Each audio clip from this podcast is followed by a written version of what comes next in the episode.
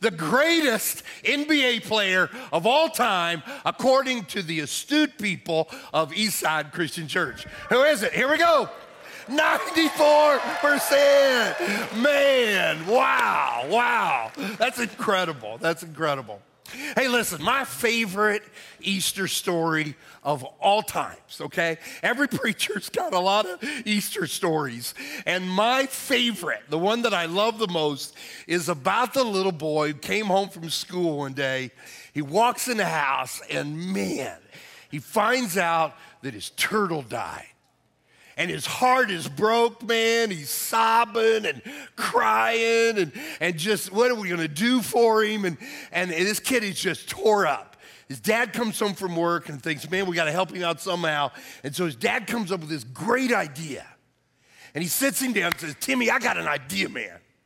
He said, How about, how about we, how about we do a funeral for your turtle? And I'll take you down in my workshop and we'll make him a little casket and I'll let you build it. You can use my saw. I'll show you how to hammer the wood and we'll just make it. I'll let you do all the tools. And, and Timmy started listening and his lip was still quivering, but he said, okay, you know, he started to perk up a little bit. And dad said, and once we get it done, I'll let you carry it out in the backyard and you can use dad's big shovel and you can, you can dig a hole and you can bury your turtle there. We'll let you do that. And, and he, he's kind of quivering, but perking up a bit. And he said, Can I bury him over by the tree house? And dad said, Yes, of course you can. And so we'll have that. And you can invite your friends over, and we'll let your friends say some nice words about what the turtle meant to them. And, and we'll bury him, and then mom will have some cookies, and maybe we'll just make a party of it. And, and Timmy was like, okay. They go down in the basement. They start working on this little casket. And Timmy's sawing and knocking things together. And they happen to look over on the side of the workbench, and the turtle's legs started to quiver a little bit.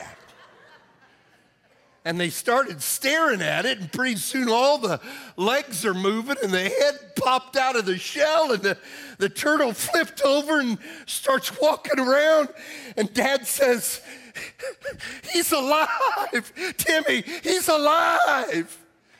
And Timmy said, Let's kill him, Dad. now, listen, listen real carefully to this. Easter, Easter is the greatest celebration we Christians have going. It is our Super Bowl, dude. This is as good as it gets. If Easter doesn't get your juices flowing, man, there is something going on with you. This is our Super Bowl. But here's the reality sometimes the turtle, the turtle is still dead. And what do you do then? See, there's two kinds of people in this room.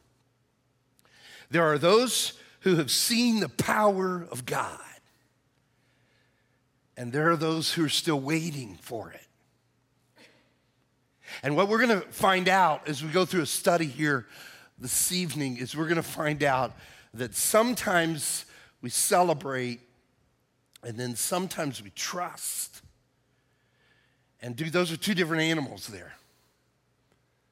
So we've been, we've been playing with this idea that that there's a place in the Bible, and if you're if you're a church person and this is all, you know, you, you just know this stuff, that's great. But if you're not, don't feel bad about that.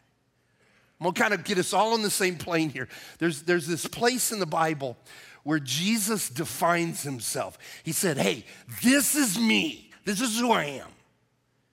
And he said it seven different times in a book in the Bible by the name of John. John wrote about him. And seven different times Jesus said, This is me, okay? This is who I am. And he picked a metaphor, a, a word picture, and he said, Think about that, and, and you'll know who I am. And so here at our church, we just kind of been walking through them. And everyone that we've looked at, we've noticed that it just stirs your affections for Jesus. You just love him more when you find out who he is. So we got four under our belt. We've looked at these. We've looked at the fact that Jesus is the greatest bread, greatest light, greatest door, greatest shepherd. And those are off the charts, crazy, incredible. I hope, I hope you get a chance to listen to those messages. So we come today, and we're in the fifth of those. Jesus did this seven times. And the fifth one, he talked about the fact that he is the greatest resurrection.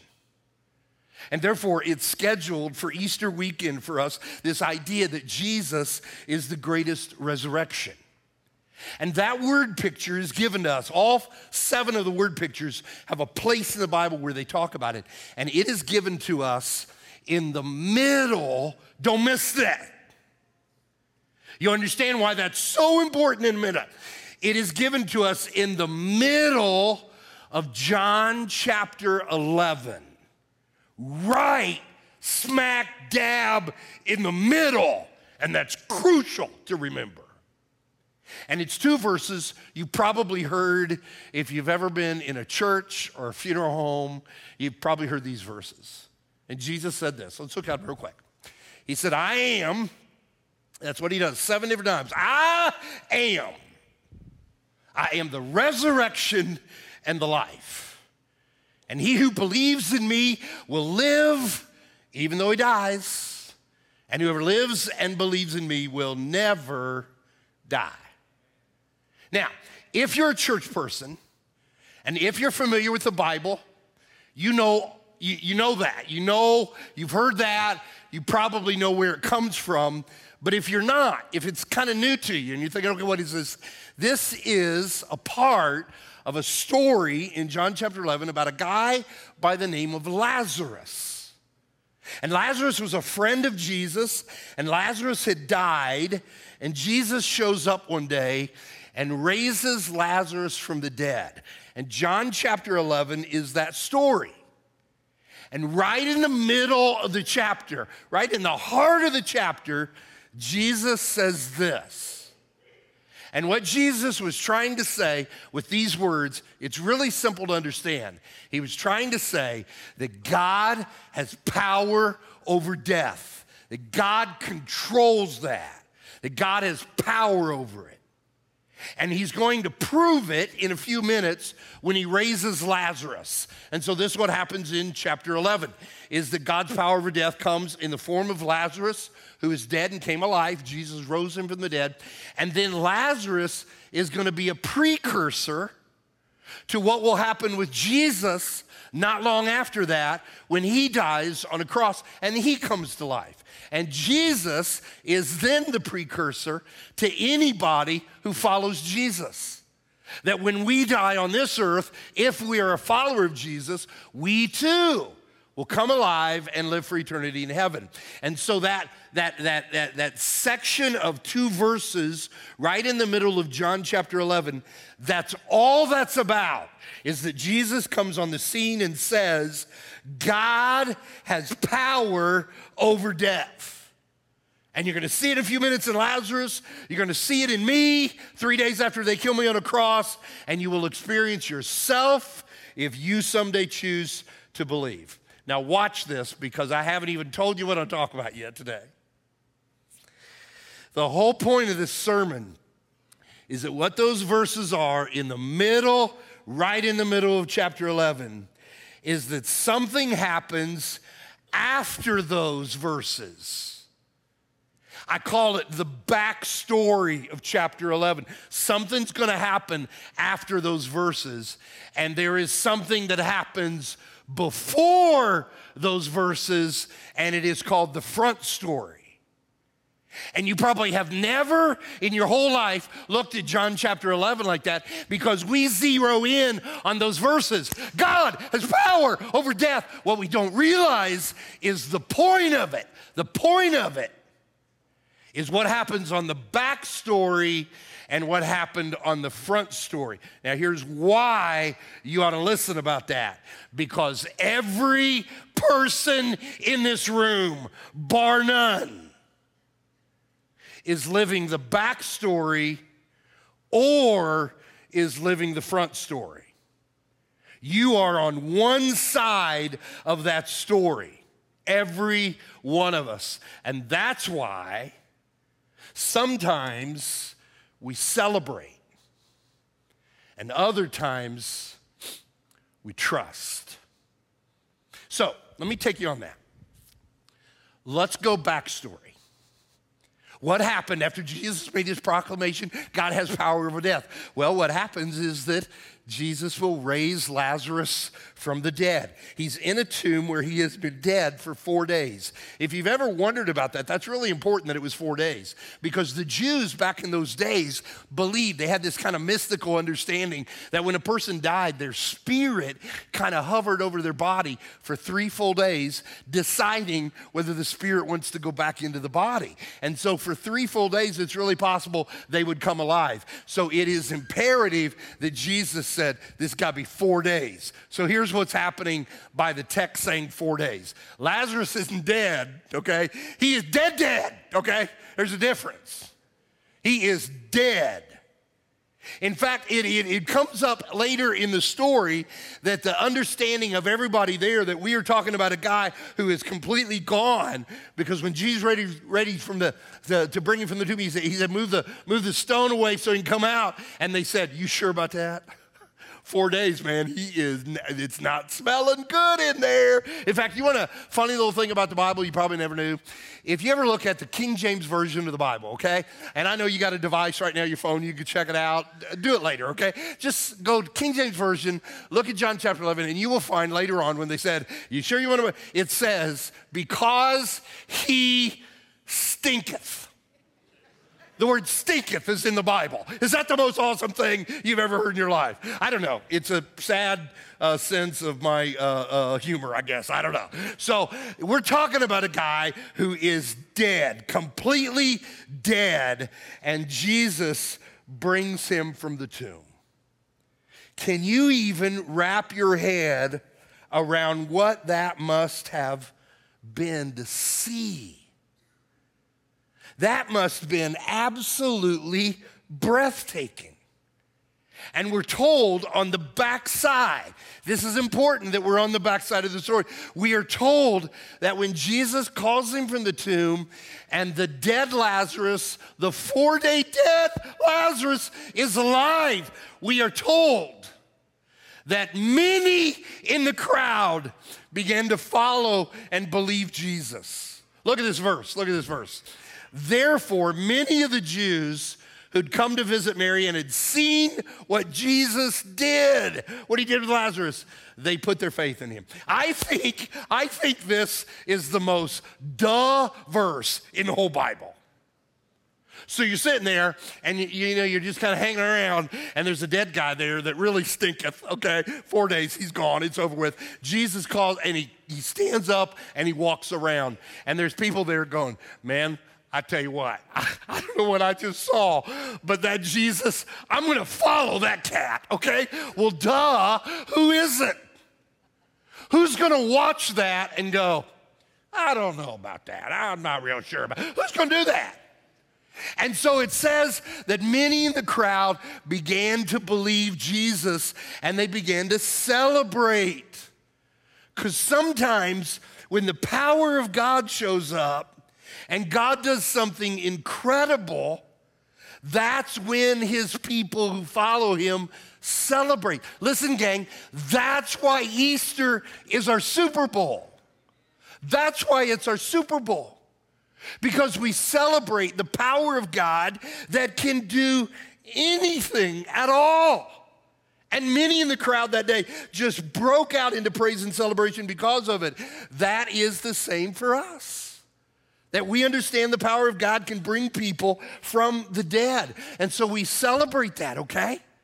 We think about people who've went before us, who we miss terribly.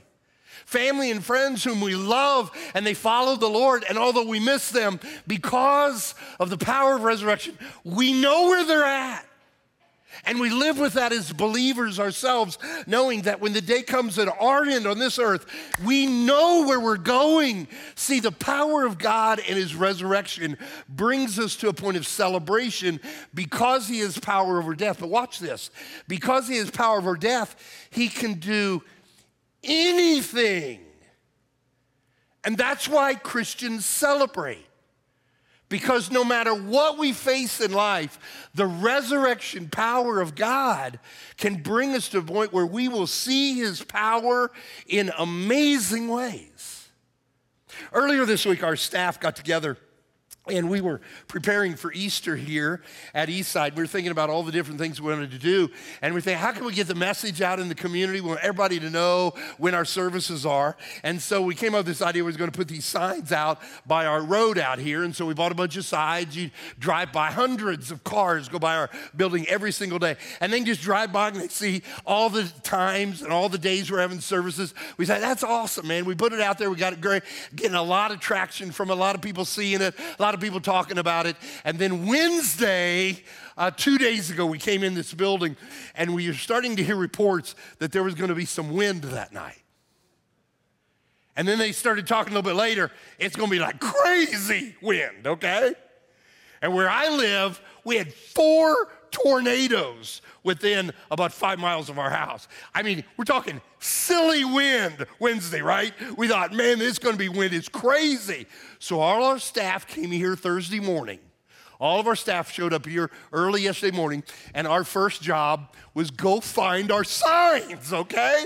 They're probably down in the river, they're up in Charlestown, there's on the roof of the school, they're gonna be everywhere. And we drive in here, and there's those silly signs abrupt, straight, erect, none of them moved at all. And somebody said, Resurrection power, baby. And I'm not trying to be silly about this. I want you to hear this because this is the point of the backstory. This is the point on the other side that God has such an incredible power. Watch this. He not only controls resurrection, but He controls everything from the sign to heaven and everything in the middle. And you and I live in the middle. And there's a lot of people in this room who have stories after stories after story of the resurrection power of God that has come into your life. That's why Easter is our Super Bowl. It's not just that we come alive forever in eternity, although that's pretty awesome, okay? It is everything in the middle of the power of God that comes into our life. And that's why there's a lot of people in this room, a whole lot of people in this room, that you know what it's like to celebrate. Here, why? Why? Why? Watch. Because you're on the backside of the story. But let me take you back to that verse. I want to show you something in a verse that bothered me when I first saw it. Let me bring that verse back up here that we just read.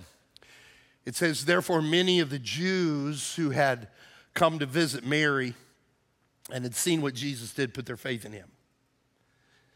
You see the word many? That bothers me. Many? Many? Why doesn't it say everybody. I mean, let's just say we're at a funeral right here, okay? We're doing a funeral, and there's a dead, dead person here, and somebody raises them up, and many of us start to believe. Many? Who here isn't going to believe when you see that? The reality is, not everybody will. Why? Because there is a front side to the story. And when you're on the front side of the story, it is really hard to celebrate because that's when you learn to trust. And so let's just kind of revert back and let's go to the front side of the story. And on the front side of the story, we find out at that point Lazarus is sick. Now, he's more than sick, gang, okay? Uh, he's sick, sick, just like he was dead, dead. When he, oh, he was sick, sick. I mean, it was bad stuff. And Lazarus had two sisters. Their names were Martha and Mary, two sisters. We see them a lot in the Bible. They come up often, and so we know some things about them. Uh, Mary was kind of the tender, kind of soft spoken, gentle, kind of sweet, angelic sister, okay? Uh, we find her three times in the Bible. This is crazy. Mary comes up three times in the Bible, this Mary, and all three times she's at the feet of Jesus, listening to him, adoring him. That was Mary. Martha was a little more on the aggressive side. Martha was a little bit more in the face. She's a little bit more a bulldog, if you will say. And so Martha is a little bit kind of, I'm going to come at you, and you're going to see that here in a minute. By the way, I've heard families are like that. I don't know if you have two sisters in your family. I've heard that's really true a lot of times. If you got two sisters in your family, one is kind of gentle and angelic and easy go, and the other one is, well, you know what I'm talking about, okay? So that probably caused some family squabbles a little bit later. But that's what's going on with Martha and Mary. And so we're on the front side of the story. And Martha, this is really important, Martha sends word to Jesus. He's a couple miles away. And she sends a runner, go tell Jesus that Lazarus is sick, sick, and we need you. And so the runner goes to tell Jesus that Lazarus is sick, sick. And I want you to see what happened when Jesus got the news. Let's look at it. And be careful, because I'm about to get under your grill. You Eastside people know what I'm talking about, don't you? Watch this. So Jesus loved Martha and her sister, Lazarus. Yet when he heard that Lazarus was sick, he stayed where he was two more days. Now, let me go ahead and ask the question that we all want to know, but we're just a little afraid to ask. If you love, if, if you really love, don't you go? Like now? See, there, there are people in this room, and one of them happens to be talking to you right now who know about the moments in your life where you wondered that about God because He didn't show up or He was late on your clock. And it makes it really hard to celebrate. Have you ever needed Him now and nothing happened? Have you ever prayed and and you could just feel it, you could see it in the intensity of your prayer? When you're praying for somebody you love, you're praying for your marriage, you're praying for your kids, you're, you're praying for a job, you're praying to get pregnant, you're praying to overcome a disease, you're praying to, to finally victor over an addiction, you're praying to crawl out of depression. And, and while you pray, you literally feel it going straight up and hitting a ceiling and bouncing right back.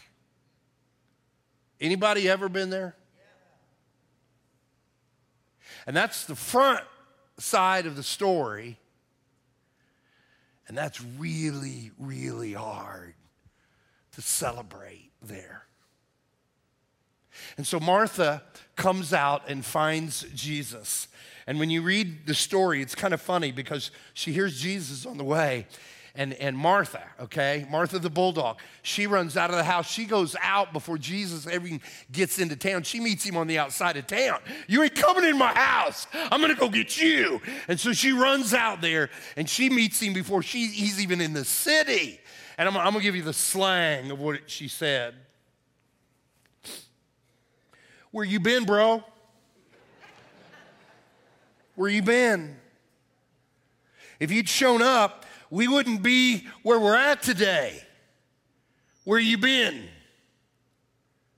And, and I, I, I find it interesting because I'm a, I'm a Christian and I'm kind of a spiritual, religious guy. You know, that's kind of my life. It's kind of what I, I kind of love what Martha does because Martha, you can almost sense her that she seems a little almost guilt ridden that she has confronted the creator of the world to his face. And so she thinks, okay, I got to throw in some, you know, some nice things, I guess. And so she says kind of like, you know, if you ever in a, in a position where you say the right thing because it's the right thing, but you really don't mean it, okay? And so she kind of softly, she goes, I know, I know he's going to be alive at the end of the world. You know, I don't know, I know that, I know all the. She just kind of sprinkling maybe some niceties. Christians do that all the time.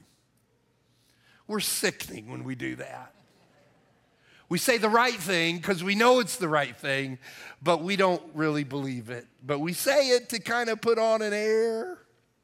We got a song in our church we love. The title is called King of My Heart. It's one of our favorite songs in our church. When we start singing it, man, people just start singing. They pour their heart out. There's a part in the chorus that goes, You're never gonna let, never gonna let me down. And we sing that and we go crazy with it.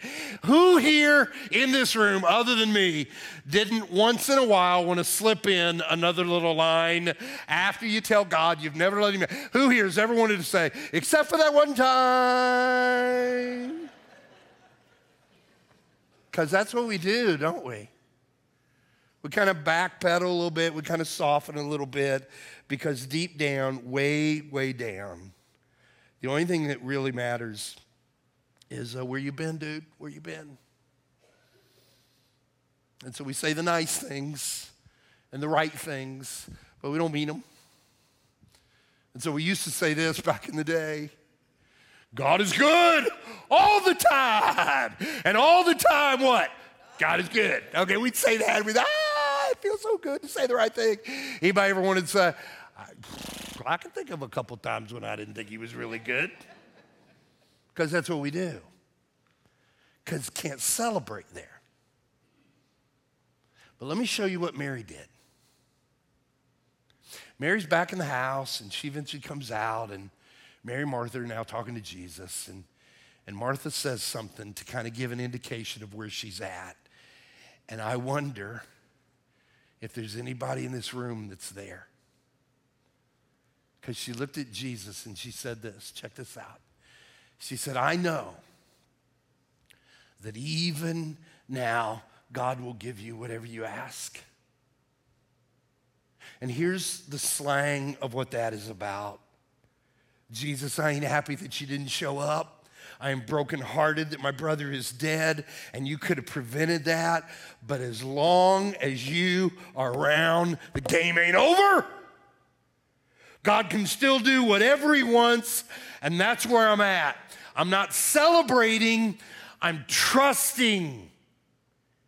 And folks, when I get Christian people who are honest about it, who are honest in their life, that's where a lot of us live.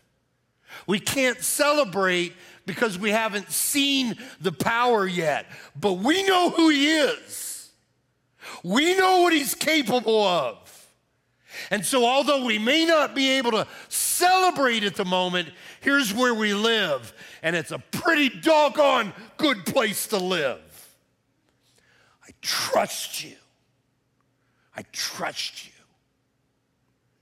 Every person in this room on this day is in a state of celebration because you have seen the mighty hand of God in your life, or a state of trust because you're waiting on it and you know a good God will respond. It's been 12 years now Hard to believe that long, but 12 years when a very tragic car accident took the life of Corey Harper. Corey was only 21 years old, 21 years old, and lost his life. He was a bit of a celebrity around here. He was a great athlete at New Albany High School, incredible running back on the football team, could hit a softball an absolute mile. And one night, Corey was involved in a terrible, tragic car accident, lost his life at 21 years old. It's somewhat ironic that he died when he was 21 and the number that he wore in all of his sports, as long as his parents could remember as a little guy all the way up, he was always number 21. Running back, number 21. Baseball player, number 21. Uh, everything he did, number 21. And in fact, he was known often by a lot of people around here as there's 21.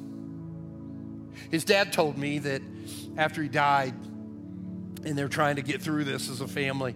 He said it was crazy how many times they would see the number 21. He said we'd see it on a menu, we'd see it up on a wall somewhere, we'd, we, would we would see it come across the television screen, and it was just nuts how many times we saw 21. I, I can't even imagine as a parent what it must be to go through something like that. I mean, surely God could have showed up in some way to prevent that. And he did not. His dad struggled through that as any dad would. And one day his dad found himself in this church. The middle of the week, showed up at a program that was being held in our church uh, called Grief Recovery. It was helping people uh, get through grief. And he showed up because he said, Man, I'm having a really hard time with that. And he got to know some people and kind of worked through the program. And, and as he worked through that program, Mike and his family uh, started turning their eyes toward Jesus and eventually became uh, very faithful members of our church. Mike and I have, had coffee one day, and, and um, he was telling me this story. And I said, Mike, can I have permission to tell this story about your son in a sermon? And he graciously said, Of course you can. And so the weekend came in which I told the story about Corey dying and uh, the number 21 and, and all the things involved in that and their family coming to Christ and all, all that stuff. And when that weekend was over with, when the sermon was over with, I went down on the floor right here and, and uh, their family came over and talked with me, Mike and his family. And, and, uh, and when they were done talking, they, they left the room. And I've told a few people privately what happened after they left the room. I've never told it publicly. And I called Mike this week and I, I said, Man, I want to I want to tell that. Are you okay with that? And he said, I'd be honored. So when Mike and his family started coming to our church after um, they went through the grief stuff, recovery program, and they they would sit over here on this side in the front row. They'd be there every week. I didn't realize it, but Mike shared with me later that they had not missed one weekend in five years. They come here every weekend. They sit in the front row right over there.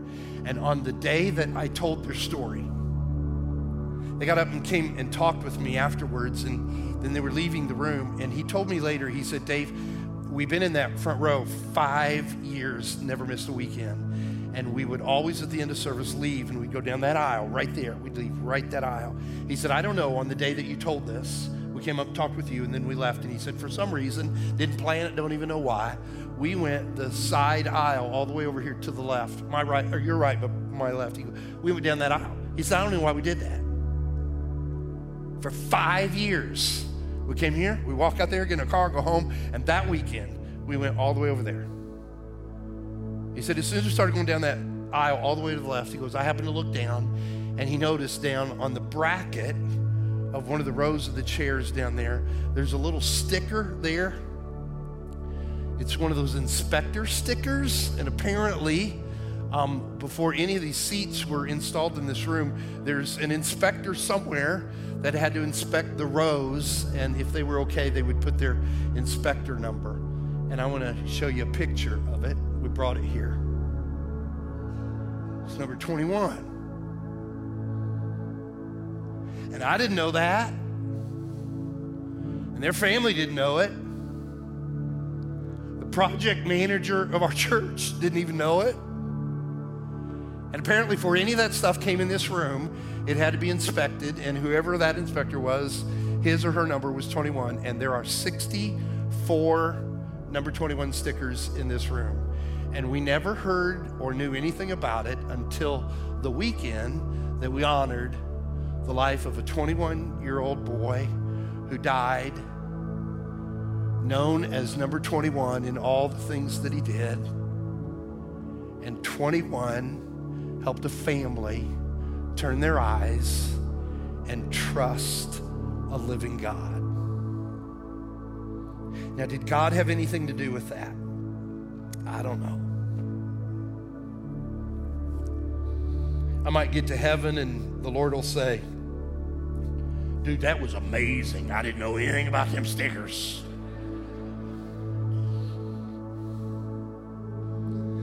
But where it brings us is here. Watch this. Because sometimes we celebrate and sometimes we trust, but we always follow. We always follow. And I want to challenge you on this day to follow. And I'm gonna be I'm gonna be straightforward with you. I'm gonna do this five times this weekend, and I'm not gonna hold anything back, but I am gonna boldly call you to be a follower of Jesus right now because it's the best hope you have for your life. And I'm gonna challenge you to follow him. And it's not all that complicated how you follow. Number one, you get in the game. You come to Jesus. You trust Jesus. You understand that Jesus has a forgiveness that you need. You get baptized as a moment all of this turns and you start living for Jesus. Get in the game. And I'm going to challenge you, not one time ever again in all of your life, that you stay on the sidelines or you camp out on the bench. Get in the game with Jesus if you're not in the game yet.